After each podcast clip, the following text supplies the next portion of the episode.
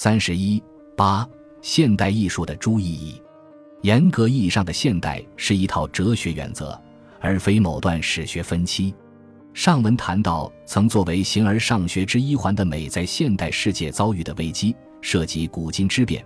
这不是说今人和古人的价值直觉有异，古今艺术的差异是意义的差异。现代艺术不再致力于传达形而上学理念，告别了永恒的美，转向生活世界的诸多侧影、诸多瞬间、诸多偶然。小说于十九世纪达到鼎盛，这些市民阶级的史诗已与史诗不同。在古代史诗中，星空就是可走和要走的诸条道路之地图，那些道路已为星光所照亮。然而，现代人的命运不再受自上而下的规定，普遍关联的巨大世界中的现代人所理解的英雄，如茨威格所言，是人类的群星闪耀的时刻。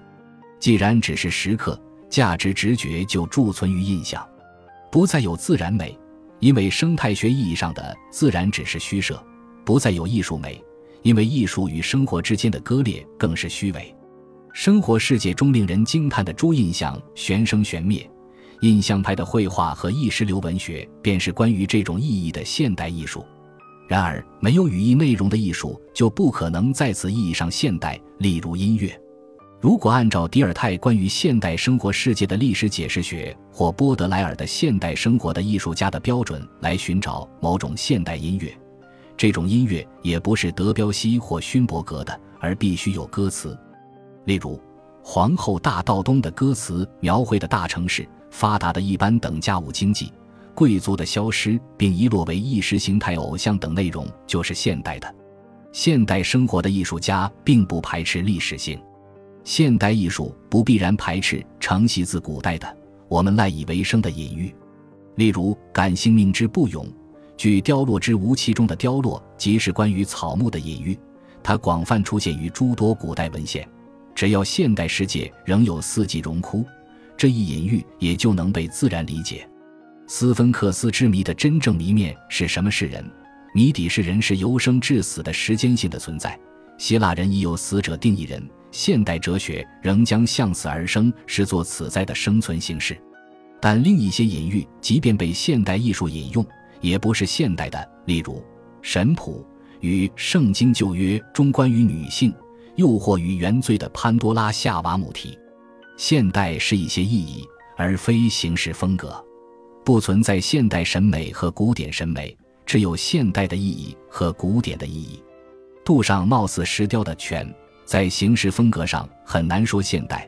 科布西耶的现代城市在形式风格上参考了长安城和威尼斯圣马可广场的笔直线条。仅凭风格变迁不能画出现代审美。每一时代都会由于与前人不同而新，但这一点尚不构成现代。因此，现代审美、现代形式、现代风格是类似体重很胖这样的看似有意义，实则范畴错乱的表达。这样的语言是寻常的，却不是正常的。以上现代艺术指的是艺术品的内容意义，关涉现代生活世界，这并不涵盖所有现代艺术。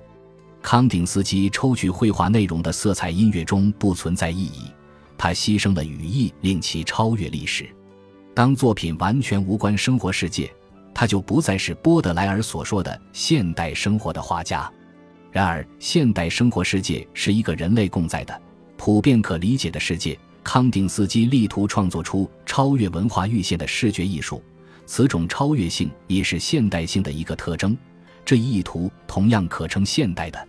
由此可见，当我们分别说印象主义和抽象主义是现代的，其实是两个意思。印象主义绘画首先关涉生活世界，印象主义者就像现象学家那样执着于面向事情本身。相信生活世界的诸印象是直接被给予的，优先于达芬奇开创的基于透视法的精密科学。因此，印象主义只与生灭于时间中的瞬间体验打交道，不依赖将历史作为砥砺之石以获得力量。抽象主义则无关生活世界中的意义，仅与艺术史对话。他高度自觉地追求非历史性，以至于历史自觉成了他唯一的意义。一旦历史变得不可理解，抽象主义也将变得不可理解。类似的是，倘若丰富的风格消失殆尽，所谓极简主义也将只剩下单调。最后要说的是，现代艺术与现代科学技术本身并无直接关联。人们常笼统地将摄影说成是现代艺术，将其与绘画对立。然而，正如绘画可以是现代的新技术，也可能表达宗教意义。照片中的敦煌壁画仍是经变图，电磁波传送的教堂圣歌仍是赞美诗。其次，不存在纯以科学或技术为主题的艺术。科幻小说关心的不是科学本身，而是科学技术塑造的生活形式和这些生活形式打开的价值可能性。例如，祛魅了生态学意义上的自然。神经科学技术拓宽了身体的界限，宇宙科学将生活世界的视域从大地的地平线拓展至外太空。这类现代艺术的典型是即将飞离太阳系的旅行者一号最后一次拍摄的地球照片——暗淡蓝点。在这张照片上，地球只占一个像素。暗淡蓝点的超越性已远胜一般的视觉艺术，但诸时代的解读仍会不同。卡尔萨根只说出了地球时代的理解，千年后宇宙时代的人或许会感叹，这就是一切开始的地方。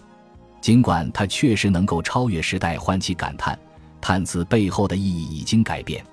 因此，他无涉意识形态，超越时代，却并非永恒不变。